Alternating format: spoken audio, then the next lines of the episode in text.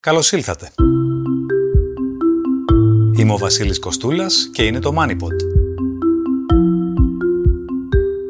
Στα επόμενα λεπτά θα ακούσετε για την Generation Z από τους ίδιους τους οικοσάριδες. Θα μάθετε επίσης γιατί η Θάτσερ τα έβαλε με τους ανθρακορίχους, τι είναι η ανάκαμψη σε σχήμα κάπα και πώς προκύπτει η ρήπανση του αέρα.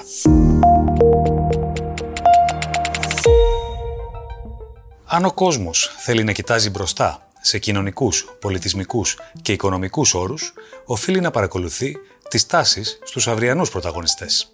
Ο διεθνής όρος Generation Z αναφέρεται στους ανθρώπους που γεννήθηκαν χοντρικά από το 1995 έως το 2010, δηλαδή στους νέους ηλικίας έως 27 ετών.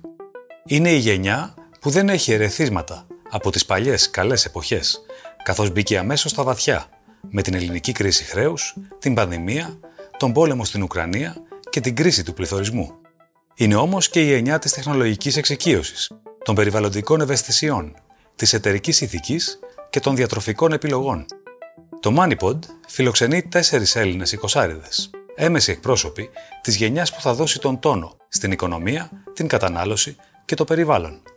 Πού και πώς ξοδεύει χρήματα η ελληνική Generation Z. Ονομάζομαι Ηλέκτρα Δαφέρμου και είμαι 24 χρονών. Η Ηλέκτρα σπουδάζει, κάνει πρακτική και συγχρόνως εργάζεται. Έχοντα έναν πρώτο μικρό μισθό και μια επικουρική οικονομική βοήθεια από την οικογένειά μου, τρώω ένα μέτρο στις εξόδους, στα έξοδα και στα ψώνια, δίνοντας προτεραιότητα στα απαραίτητα που έχω ανάγκη, τηρώντας ταυτόχρονα και έναν κουμπαρά έκτακτης ανάγκης για ένα ταξίδι και για ένα μεταπτυχιακό, ώστε να υλοποιήσω στο μέλλον τους στόχους μου.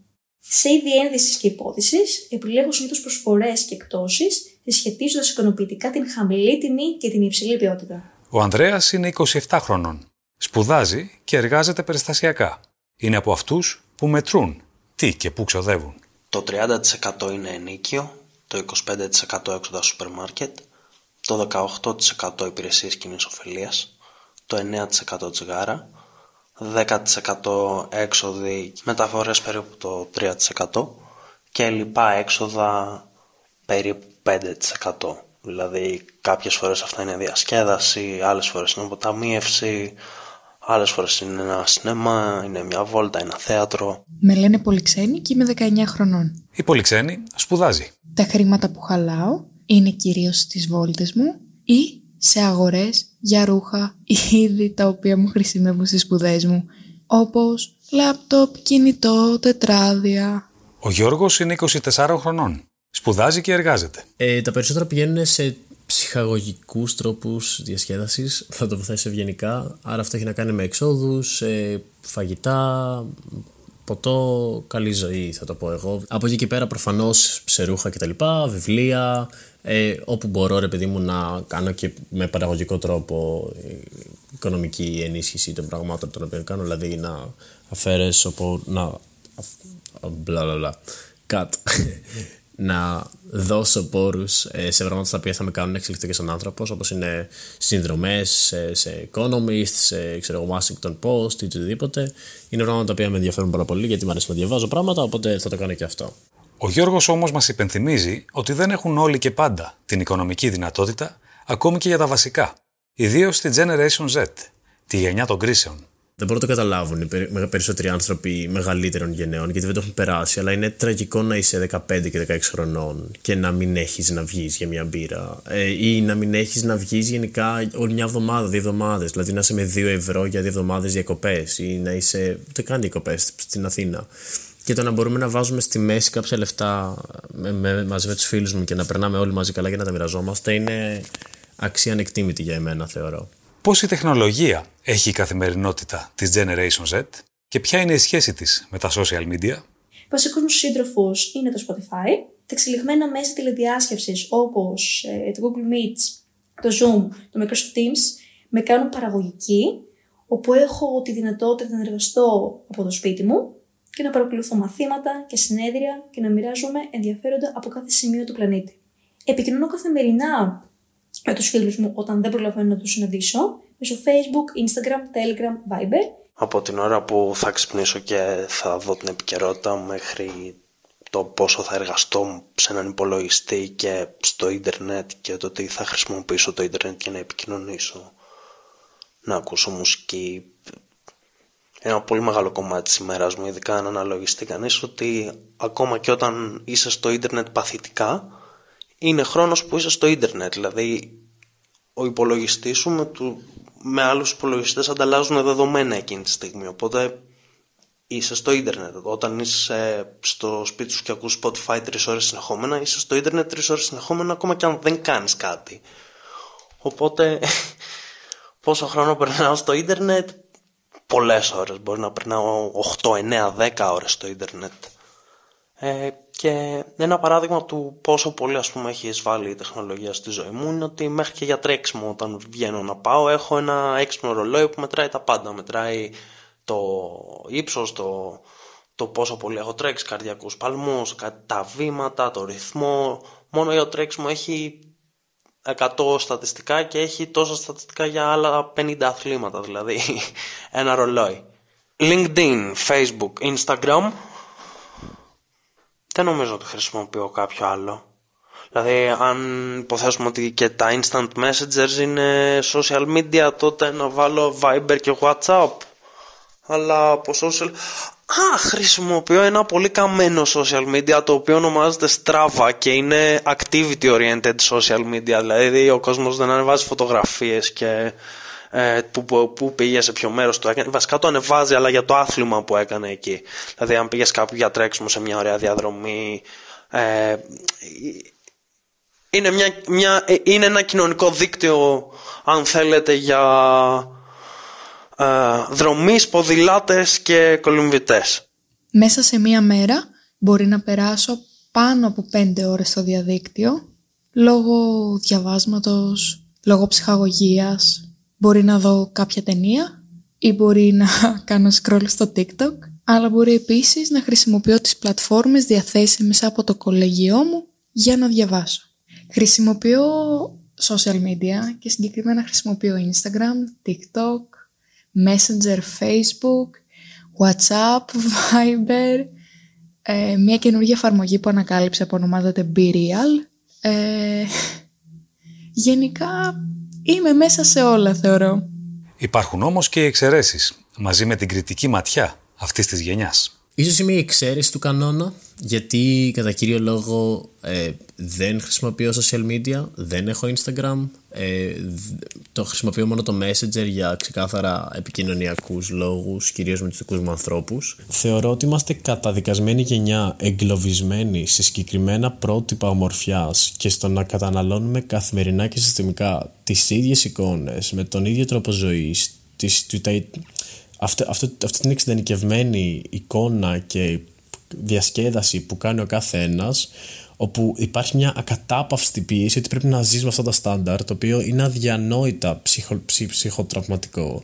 Δηλαδή εγώ το παρατηρώ στους περισσότερους ανθρώπους γύρω μου αλλά ακόμα και σε εμένα που δεν καταναλώνω τόσο έντονα αυτά τα στερεότυπα το γεγονός ότι νιώθεις συνεχώς κατώτερος των προσδοκιών ακριβώς γιατί ο άλλος έχει καλύτερες συνθήκες διαβίωσης και καθημερινά σου υπενθυμίζουν το πόσο κατώτερες είναι οι συνθήκες από τα notifications που παίρνεις, βλέποντας, ξέρω εγώ, το εστιοπλοϊκό που ανέβηκε ο άλλος ή. Απλά, σε όποιον ακούει και έξω, σταμάτα να καταναλώνεις stories, σταμάτα να συγκρίνεσαι με ανθρώπους που δεν έχεις καν ιδέα ποιοι είναι.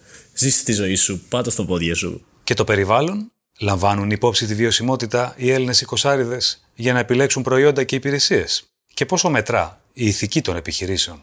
Χαίρομαι ιδιαίτερα όταν οι συσκευασίες των προϊόντων είναι μη πλαστικές, ανακυκλώσιμες. Σκέφτομαι πολύ το μέλλον. Γι' αυτό και έχω μια πολύ ευαίσθητη στάση πρωτίστως απέναντι στο φυσικό περιβάλλον. Δίνω ιδιαίτερη βαρύτητα στο οικολογικό χαρακτήρα των καταναλωτικών προϊόντων που χρησιμοποιώ και στη βιωσιμότητα που τηρούν οι εταιρείες που τα παράγουν. Θέλω η μιλωτική γενιάς στην οποία θα ανήκουν και τα παιδιά μου να μπορούν να ικανοποιούν τις ανάγκες τους. Θέλω η γη να υποστηρίζει την ανθρώπινη ζωή Όπως επίσης θέλω η κοινωνία να υποστηρίζει τις ίσε ευκαιρίε, τη διαφορετικότητα και τα ανθρώπινα δικαιώματα. Γι' αυτό δίνω όλο και περισσότερο ενδιαφέρον στην εμπιστοσύνη και υποστηρίζω τις επιχειρήσεις που παρέχουν υπηρεσίες και προϊόντα, λαμβάνοντας υπόψη τους τις αρχές ηθικής, καθιερώνουν συστήματα αξιών και παράγουν κουλτούρα. Θεωρώ μεγάλη φούσκα την όλη διαδικασία με τα χάρτινα καλαμάκια Δηλαδή υπάρχουν άπειρα ντοκιμαντέρ και στατιστικά τα οποία δείχνουν ότι ξέρω π.χ. piracy στο Netflix δεν ξέρω αν επιτρέπεται την υποθέτηση προϊόντο. Αλλά ξέρω εξηγούν ότι τα χάρτινα καλαμάκια και τα πλαστικά καλαμάκια είναι το 0,0000001 τη μόλι περιβάλλοντο. Οπότε στην πραγματικότητα δεν κάνουμε τίποτα. Απλά εφησυχαζόμαστε σαν ότι πιστεύουμε ότι είμαστε κομμάτι τη λύση, ενώ στην πραγματικότητα δεν είμαστε καν κομμάτι τη λύση ε, είμαστε κομμάτι του προβλήματος και αγνοούμε το πρόβλημα. Το οποίο έχει να κάνει πούμε, με τα δίχτυα τα οποία μπλέκονται και παρατιούνται, ή έχει να κάνει με τις πετρελοκυλίδε, ή έχει να κάνει ξέρω, με τη μαζική παραγωγή χρησιμοποιώντας άνθρακα ή οτιδήποτε. Ε, και το γεγονός ότι εφησυχάζουμε τον εαυτό μας ότι, Α, ξέρεις κάτι, χρησιμοποιήσω σήμερα χάρτινο καλαμάκι ή χάρτινη σακούλα, οπότε είμαι μέρος της λύσης και ταυτόχρονα θα κάνω όλο το lifestyle, θα καταναλώσω όλο το lifestyle, το οποίο επιβεβαιώνει και συνεχίζει τα γρανάζια που μολύνουν το περιβάλλον, είναι λίγο τραγικό. Ε, προσωπικά προσπαθώ όσο περισσότερο να είμαι eco-friendly, όχι στα κομμάτια του να χρησιμοποιήσω χάρτινο ή πλαστικό καλαμάκι, αλλά στο να εγώ ίδιος να προσπαθώ να αγοράζω προϊόντα τα οποία όντως έχουν το πιο ξέρω, βιώσιμο τρόπο παραγωγής. Δηλαδή υπάρχουν εφαρμογές όπως το Good on You, ας πούμε, ε, όπου ξέρω εγώ κάνει verify τις, εφαρ... τις τους τρόπους με τους οποίους υπάρχει παραγωγή ξέρω εγώ, ρούχων σε διάφορες εταιρείες και σου δείχνει ποιες εταιρείες ξέρω εγώ, τηρούν ανθρωπιστικά δικαιώματα ή τηρούν περιβαλλοντικούς κανονισμούς κτλ. Γιατί υπάρχει πάρα πολύ μεγάλη διαφάνεια μέσα αυτής της εφαρμογής που σου εξηγεί, ρε παιδί μου, ποιες εταιρείες είναι eco-friendly και ποιες όχι. Πολλές φορές θεωρώ ότι είναι και δικαιολογημένο να βάζουμε και την οικονομική ενίσχυση μιας περιοχής πάνω από την περιβαλλοντική βιωσιμότητα ε, και να μην κατηγορούμε ας πούμε τις ανεπτυσσόμενες χώρες όπως το Μπαγκλαντές για την ξέρω, καταστροφή του περιβάλλοντος μέσω των εργοστασίων που έχει αλλά να, να κατηγορούμε ξέρω, την Αμερική που δεν συμμετέχει στο Paris Agreement. Θα προσπαθήσω να στηρίξω εταιρείες που έχουν πάρει τη σωστή κατεύθυνση με όποιο τρόπο μπορώ. Η περιβαλλοντική παράμετρος και βιωσιμότητα είναι αρκετά σημαντική. Δεν τη λαμβάνω ωστόσο υπόψη τόσο όσο θα ήθελα για να επιλέξω προϊόντα και υπηρεσίες. Χρησιμοποιώ μεταλλικά καλαμάκια και μεταλλικά chopsticks. Αλλά όταν βρίσκομαι σε ένα κατάστημα και μου δίνεται η επιλογή ανάμεσα σε χάρτινο καλαμάκι ή πλαστικό, επιλέγω το πλαστικό. Η ηθική των επιχειρήσεων που παράγουν τα προϊόντα που καταναλώνω είναι πολύ σημαντική για μένα. Προτιμώ προϊόντα τα οποία είναι cruelty free.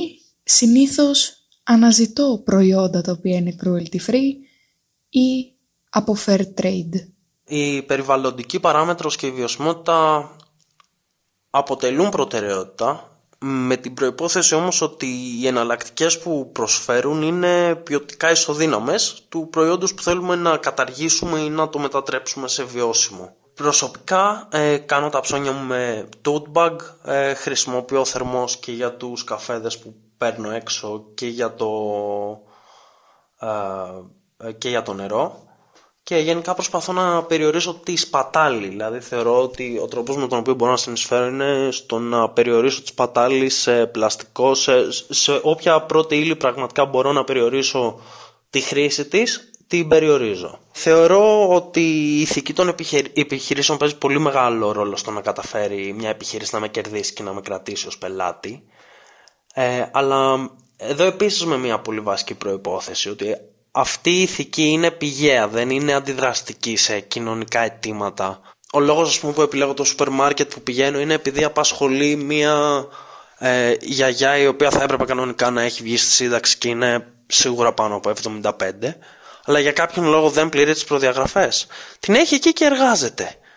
Και ο κόσμος επιλέγει να πηγαίνει και να καθυστερεί σε έναν άνθρωπο που δεν είναι τόσο παραγωγικός και αποδοτικός γιατί επιλέγει συνειδητά να καθυστερήσει αλλά να, να δώσει εργασία σε έναν άνθρωπο που, που είναι εκεί. Δεν ξέρω αν βγάζει νόημα, αλλά θεωρώ ότι η ηθική των επιχειρήσεων φαίνεται στην πράξη και όχι με το να αλλάξει ένα λογότυπο α, μία φορά το χρόνο για 20-25 μέρες. Ενδιαφέρει τους νέους Έλληνες η εθνική προέλευση των προϊόντων; Και ποια είναι η σχέση τους με το κρέας; Τα ελληνικά κρέατα για μένα είναι παραδοσιακά τα πιο αξιόπιστα επιμένω να τρώω κόκκινο κρέας, μη επεξεργασμένο και τροποποιημένο, μία φορά την εβδομάδα, ως καλή πηγή πρωτενη και θρεπτικών σωτικών, έχοντα γνώση και για τη διαδικασία εκτροφής των ζώων. Θεωρώ το να είσαι vegetarian ή vegan ως κάτι ηθικά ανώτερο, δηλαδή καταφέρνεις και περνάς ένα επόμενο στάδιο που εσύ ο ίδιος βγαίνεις από τη λούπα του να είσαι ξέρω εγώ, συμμέτοχος σε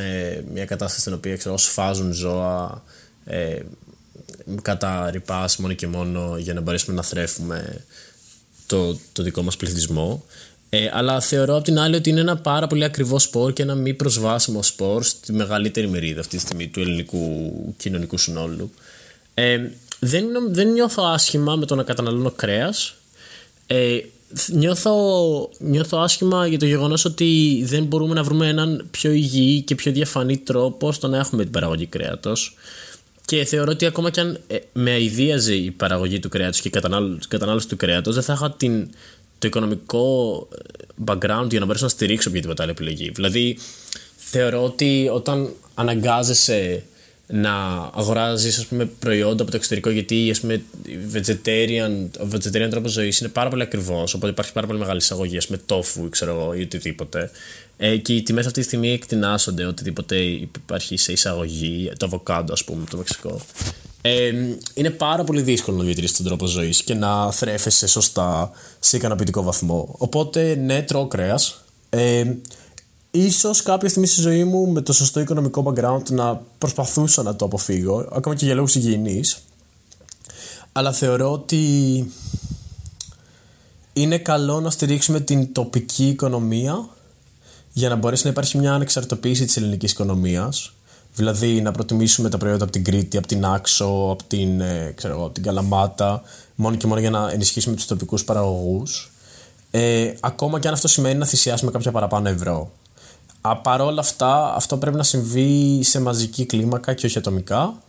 Ε, οπότε ναι, όπου υπάρχει οικονομική δυνατότητα θα προτιμήσω κάποιο προϊόν εγχώριο μόνο και μόνο για να υπάρχει καλύτερη κυκλοφορία του χρήματος και όχι απλά να να ξέρω, χρηματοδοτώ τους μεσολαβητές από τα προϊόντα. Η προέλευση των προϊόντων με ενδιαφέρει κυρίως όταν αγοράζω φρούτα ή λαχανικά επειδή έχω μια συγκεκριμένη προτίμηση για κάποια πράγματα ή όταν αγοράζω ρούχα γιατί κυρίως προσπαθώ να συνεισφέρω στην εγχώρια οικονομία. Καταναλώνω κρέας και το προτιμώ. Όχι. Ε, αν είναι η ίδια η τιμή και η ποιότητα, θα προτιμήσω την Ελλάδα για να ενισχύσω την τοπική οικονομία. Αλλά σε γενικές γραμμές μου, μου είναι αδιάφορο. συστηματικά. συστηματικά. Σχεδόν κάθε μέρα λατρεύω το κρέας. Η αποταμίευση απασχολεί τη νέα γενιά. Δεν είμαι καθόλου φιδωλός. Ξοδεύω κατάπαυστα χρήματα.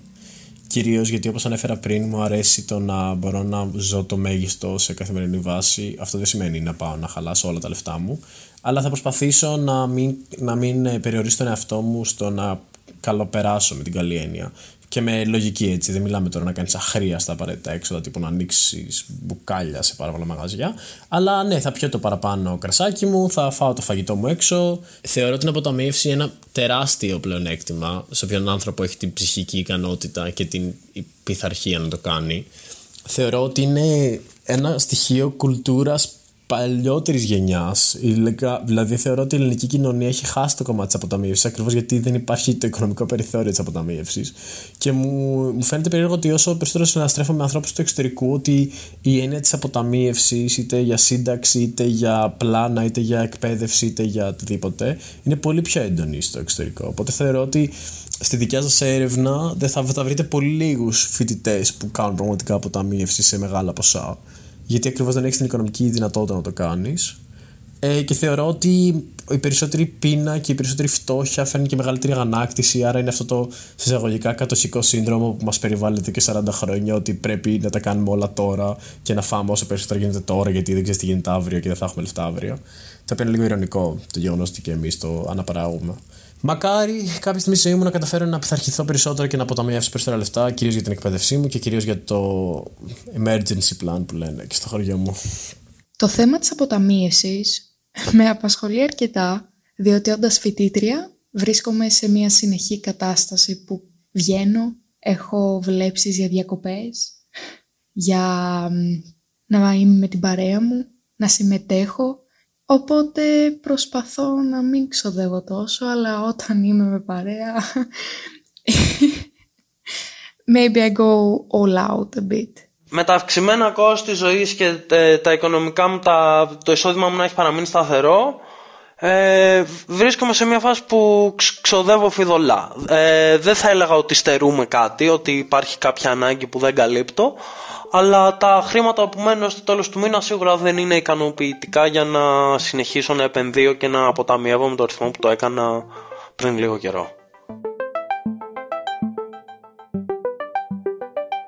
Πήραμε απλώς μια γεύση από την Ηλέκτρα, τον Γιώργο, την Πολυξένη και τον Ανδρέα για το πώς οι νέοι αλληλεπιδρούν με τις προκλήσεις της εποχής τους.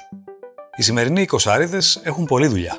Με όχημα τις σύγχρονες δεξιότητες και τις ευκαιρίες που συνοδεύουν, θα πρέπει να ορθοποδήσουν μέσα σε ένα αντίξω οικονομικό περιβάλλον και θα πρέπει να το κάνουν τηρώντας υψηλότερα στάνταρ, τα οποία οι ίδιοι επιλέγουν σε κοινωνικούς και περιβαλλοντικούς όρους, ανεβάζοντας τον πύχη για την οικονομία και τις επιχειρήσεις, που δεν έχουν παρά να ακολουθήσουν.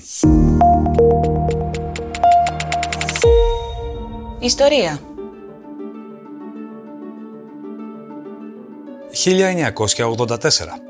Η πτώση της δραστηριότητας στα ορυχεία άνθρακα αποτελεί πια ευρύ φαινόμενο στον ανεπτυγμένο κόσμο, με αντίκτυπο στην απασχόληση.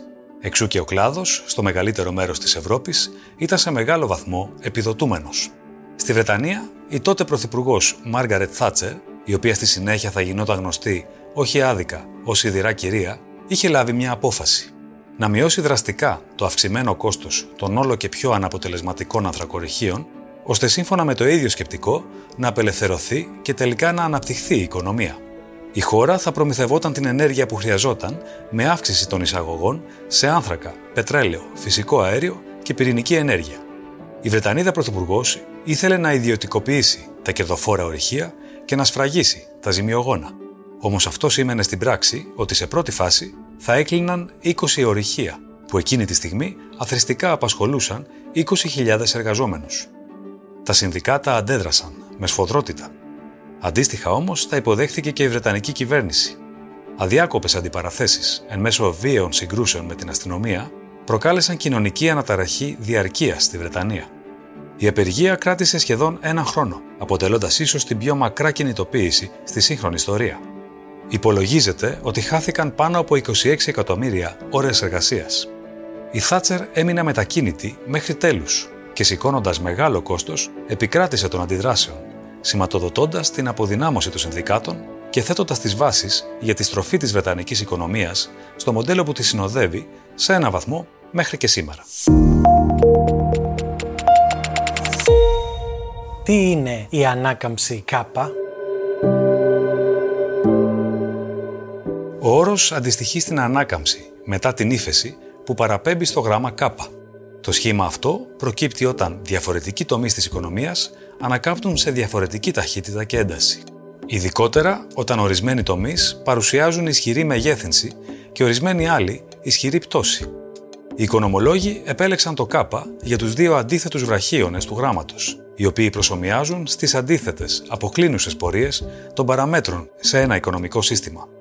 Η ανάκαμψη τύπου K μπορεί να αντικατοπτρίζει μια δημιουργική καταστροφή, κατά την οποία νέες τεχνολογίες και αγορές αντικαθιστούν παλιότερες, ή μια απόκληση της δημοσιονομικής και της νομισματικής πολιτικής, ή απλώς τη διαφορετική επίδραση που εξ αρχής είχε ύφεση σε διάφορους τομείς της οικονομίας. Ή και όλα αυτά μαζί.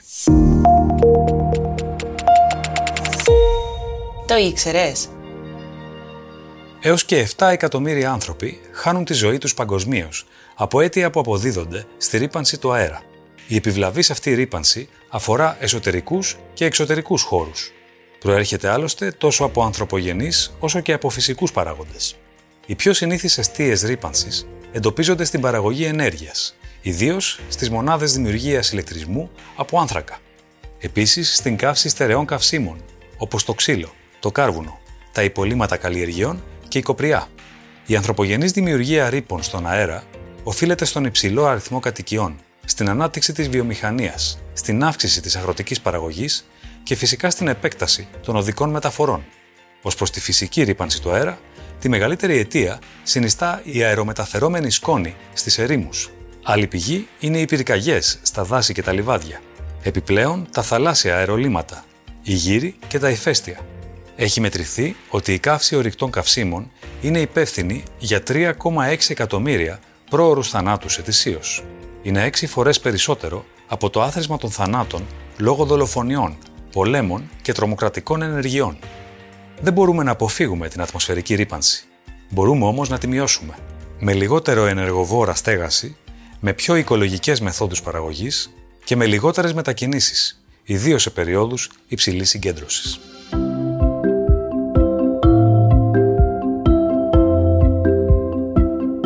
Αυτό ήταν το MoneyPod. Ακολουθήστε μας στο Spotify, στα Apple ή στα Google Podcasts. Ξανά μαζί σας, εκτός απρόπτου, μετά το καλοκαίρι. Γεια και χαρά!